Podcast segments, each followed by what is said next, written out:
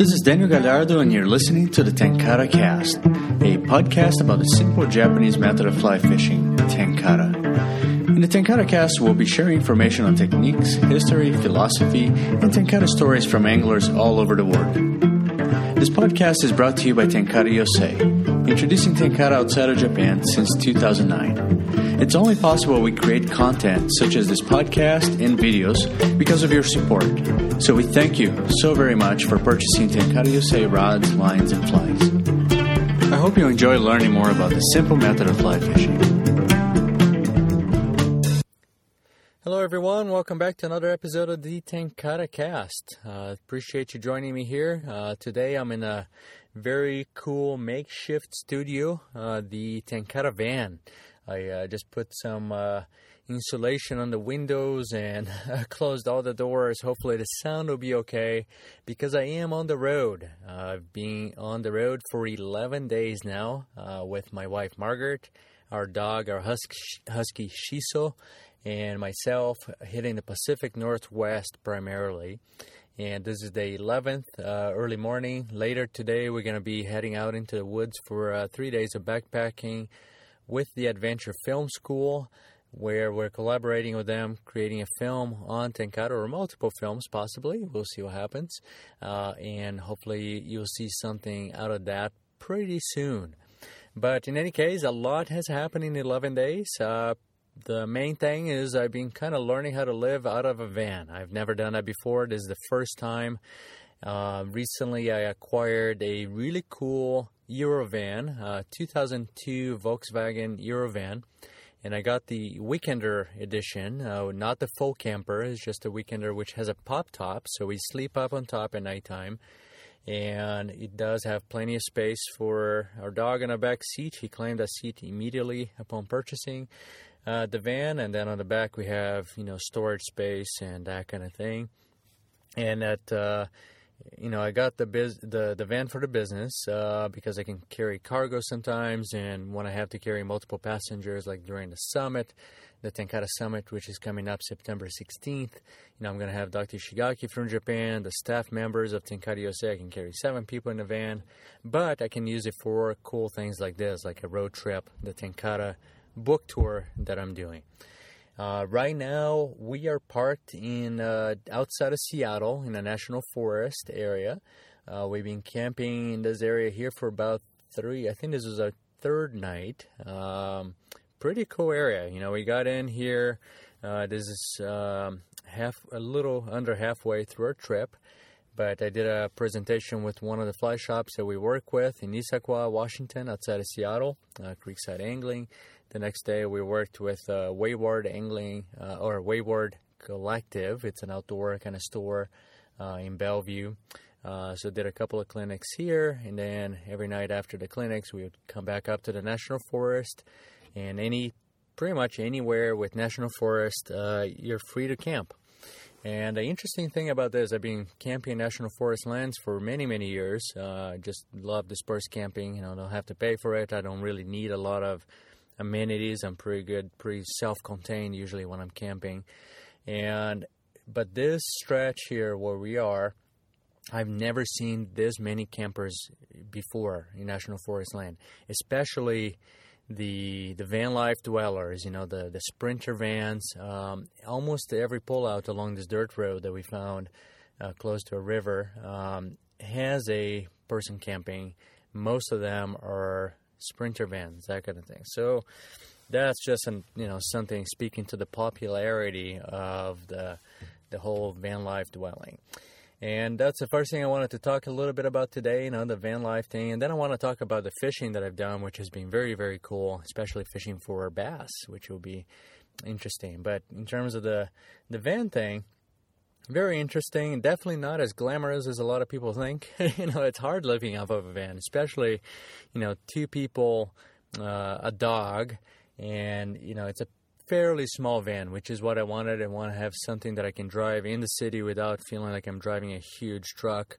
The Eurovan does a great job at that. It's very maneuverable. I can park in any parking spot I want. So that's really cool. But, you know, it does have its challenges, so we're learning things along the way. I finally feel like we're kind of getting the groove of things, of living off of a van for a while. The other day we were trying to figure out, like, man, we got to take a shower. I mean, we can get a hotel room to shower, but that's not very good. And we actually do have a very cool shower in the van that I bought by Nemo, and E-M-O. I try to put a link to the shower product.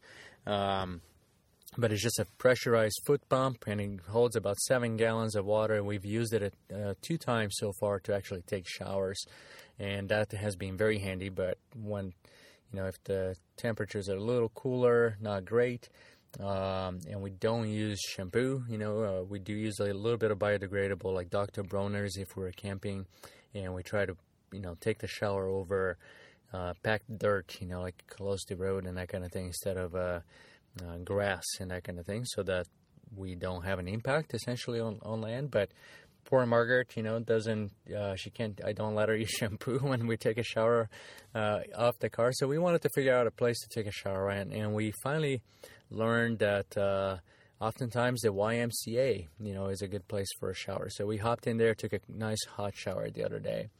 Throughout the trip, we've stayed in a friend's house outside of Bend for a couple of nights, and that was very handy. But other than that, and then we took one hotel night after we camped for 3 days. So we've had 3 nights indoors at people's, in a friend's house or a hotel.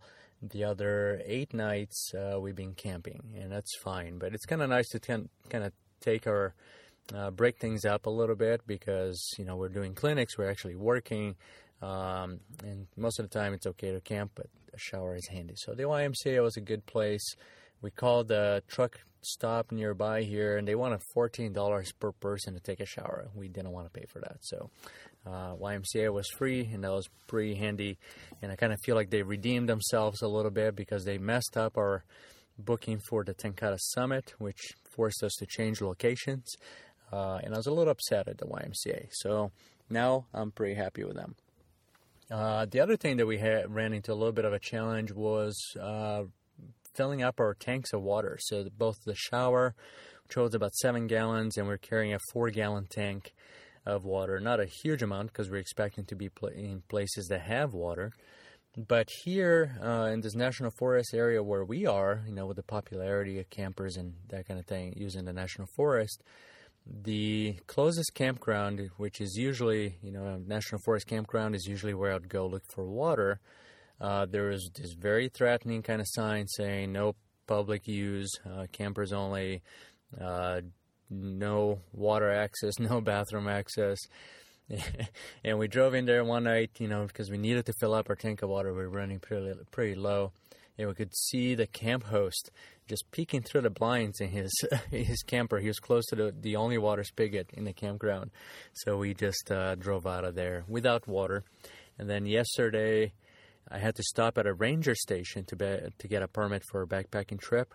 And they had a spigot there. So that was how we finally found some good, clean water. If anybody has advice on how to find good, clean drinking water along the road to fill up tanks, let me know. I'd love to hear from you. And showers as well. It's, this is a learning experience for us. The other challenge that we had was we took a stop yesterday to go to a dog park with our dog so he could run a little bit off leash. And he decided to roll on some bear poop. Yeah, the dog park here in the Northwest, there's a lot of blackberries all around the dog park. And I kept seeing scat, and I assumed it was bear poop. And he decided to roll on it. So we had to use some of the water that we had left in our shower to wash Shiso. Don't want to have a dog full of poop inside the van, that's for sure. So we took care of that immediately, and then just walked with him a little bit until he dried off, and that was that. But definitely challenges living on the road. I kind of feel like we got a good system down. I'm going to try to make a little video before we end the trip, kind of showing the setup that we have. If any of you listeners are in the Boulder area, the Upslope Brewery is and Elevation Outdoors are having the Van Life Rally August 16th, I believe it is, but double check on that. I don't have the note with me right now. 16th or 17th, but I think it's 16th. Van Life Rally, a lot of van dwellers are kind of showing up and showing the rigs. We're going to be there at Tenkara Yosei, so come on by and check that one out. Should be pretty fun. And I'm personally very curious, especially after being on the road for a while, to see how people live on the road for more extended periods of time. In any case, the trip has been very fruitful. I've been capturing a lot of really cool photography and some pretty decent video, I think. It's also, besides all the clinics, we are fishing, not as much as we wish. It is very tiring to be on the road, and we've been using the hammocks as much as we have been fishing. But we've had a few really awesome days of fishing so far. I would say the highlight of my fishing, actually we've had a little bit of fishing outside of Bend on the Fall River, and then we had to, I almost forgot, the Tenkara Bug Out. That was a really fun event put out by Jim Vandegrift in Oak Ridge, Oregon. So our first stop was Bend, and then we did the Tenkara Bug Out in Oak Ridge. 2.5 days almost of fishing and camping, and we did some really good fishing there on the now I'm gonna forget the name. In any case, really close to Oak Ridge. I forget the name of the North Fork or the Middle Fork of something, and it's escaping me. Sorry about that. Crystal clear water, big mountain streams, very wide, but very much a mountain stream. So we fished there for a couple of days. When we left there, I'd say the highlight of my fishing so far has been to connect with the famous author Dave Hughes and his wife Masako for some tenkara fishing for smallmouth. And that was very cool, a very new experience for me. I've never fished for smallmouth in moving water before. So we went to the John Day River in Oregon, some lower stretch of it that Dave had access to. And we, I just reached out to him, and it happened that he was available and he wanted to do a little project there.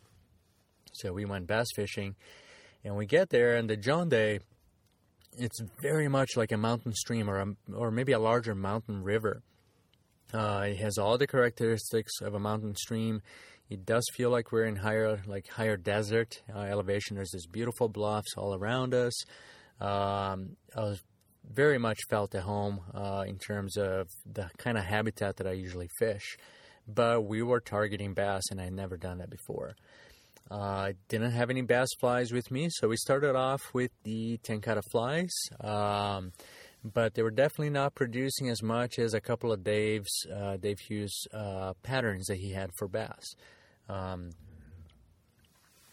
So we borrowed a couple flies from him, and then we had a blast. We caught tons of fish.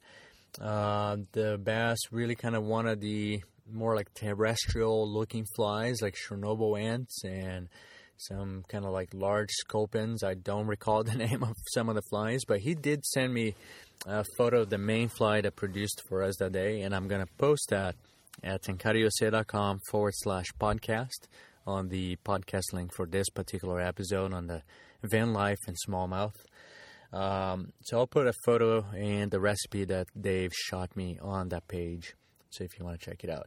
But he did say, even though we caught a good number of bass, he did say that we didn't catch as big bass as usually he does in that stretch.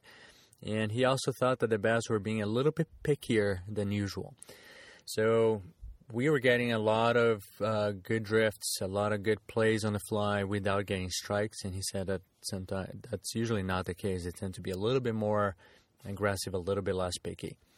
In terms of the gear that we used for that, we all stuck with the Ito. It was a bigger river, so we wanted to use a longer rod, so I set up Ito for all of us. Dave has a roto and an Iwana. He didn't have the longer rod, so I let him and Masako use that one, and they really enjoyed it. Dave was also using a longer, like a fly line, in that case that he had set up just to experiment with. Very, very heavy. He worked okay on there, but I was just using the typical level line. But I did have to go longer, like 18, actually almost 20 feet of line, 4 feet of tippet. so that I could cast on the other banks. Usually that's where we were catching most of the fish. Not all. We caught plenty of fish close by, but I was using a longer line with a very long rod and a larger fly. And the other thing, too, like the bass, you know, like we caught plenty of fish on dead drifts, but they also did seem to like a little bit of twitching on the fly. So just kind of showing the bass that the fly's alive and maybe let it, you know, drift down a little bit. So I'm going to create a video soon here. I got some really good footage of Dave fishing for bass and a little bit of him speaking about his rig and that kind of thing. So keep an eye on our blog page on Facebook for Tenkara Yosei for this video on smallmouth bass fishing in a mountain stream or a mountain river. And I think you'll enjoy what I post there. So that's when we fished with Dave. And then I've been here in the Issaquah, Bellingham National Forest area for a few days. We've done a little bit of fishing on the Snoqualmie River, which is running really close to where we were. The water is very, very low. So usually when the water is very low like this, we've been targeting just the deepest kind of pools that we find. You know, we're not finding the typical kind of, I mean, there's plenty of them, but not as many of the typical kind of like little runs with breaks in the current. So we're targeting more of the slower waters and catching some beautiful, I think, wild rainbows. And not a huge abundance of them, but to be honest, we have not fished a whole lot yet. As I mentioned a little bit earlier, van life is kind of tiring. So we've done a couple of events. We've had to connect a couple of people. And we've also spent a lot of time, a good chunk of time, setting up hammocks and just taking naps as well. And that's being a very good thing that I'm very happy that I brought along is the hammocks. But in any case, that's just a little update, you know, on the living in van life, a little bit on the smallmouth bass fishing. The next, so we're in this area for a few more days, as I mentioned, working on a film with the Adventure Film School. We're going to be backpacking from today through Sunday. And then after this, the next destination that we have is going to be the fly fishing fair in Livingston, Montana. And that's going to be August 4th and 5th. And if you're in that area, we'd love to see you there. We are going to spend a couple of days in the Bozeman, Livingston area, but Friday, August 4th and Saturday, August 5th is kind of our next public stop, if you will. I'd love to have you join us there. Coming up soon, just another announcement. I mentioned it already, but it's worth mentioning again. September 16th, we're having our 6th annual Tenkara Summit. That's going to be held in Estes Park at the event center. If you go to tenkarayosei.com/summit, you'll find the information about that. But it's promising to be a terrific event. We are expecting from 150 to 200 people. We do have a couple of very exciting speakers this year. We have Yvonne Chouinard, founder of Patagonia. Big Tenkara enthusiast. We've invited him to come and speak. Dr. Shigaki, again, is flying from Japan to participate, and he's going to be doing their demonstrations and talking at the summit. We also have a good cast of speakers, including Adam Tran from Tenkara Fisher. We also have Jason Klass speaking, Matt Smith from... Matt Smith from Badger Tenkara is coming and speaking as well. So a lot of good speakers, and we also have Steve Schweitzer kind of giving us the lay of the land for fishing around Estes Park and Rocky Mountain National Park, which is, if you're planning to come, pick up his book, Steve Schweitzer's Fly Fishing Guide to Rocky Mountain National Park or to Indian Peaks. He's got 2 books now where he talks about fishing in that region. In any case, that's it for today. Just a little update on the Tenkara Cast, the van life. Take a look on the podcast page, tenkarayosei.com/podcast for more information about some of the stuff that I talked today. And to stay in touch with us, definitely visit our Facebook page, Facebook Tenkara Yosei. And hopefully we'll connect with you on the road. I have been getting a lot of questions of people, like whether we're going through this region or that. And the one thing that has been amazing to me is that even with 3 very exhausting weeks with like almost every day having packed stuff, we're hitting very few places. So, you know, thank you so much for all of you who have sent questions, whether we're going through your town or your area. This time we're really kind of hitting Bend, the Oak Ridge thing that we did, this Seattle kind of area, and then Montana. But we'll try to make more road trips and more events. Take a look at our events page, tenkarayosei.com/events, to stay up to date on different things that we're doing along the way, and not only on this trip, but in future trips as well. Thanks so much for listening, and I hope you enjoy a great weekend of fishing. Thank you very much for listening to the Tenkara Cast. I'd like to extend a special thank you to Nick Ogawa, also known as Takenobu. Check out his music at takenobu-music.com. We'll be posting links to any references we made in this podcast, such as Takenobu's music, on our website, www.tenkarausa.com/podcast. And until next time on the Tenkara Cast.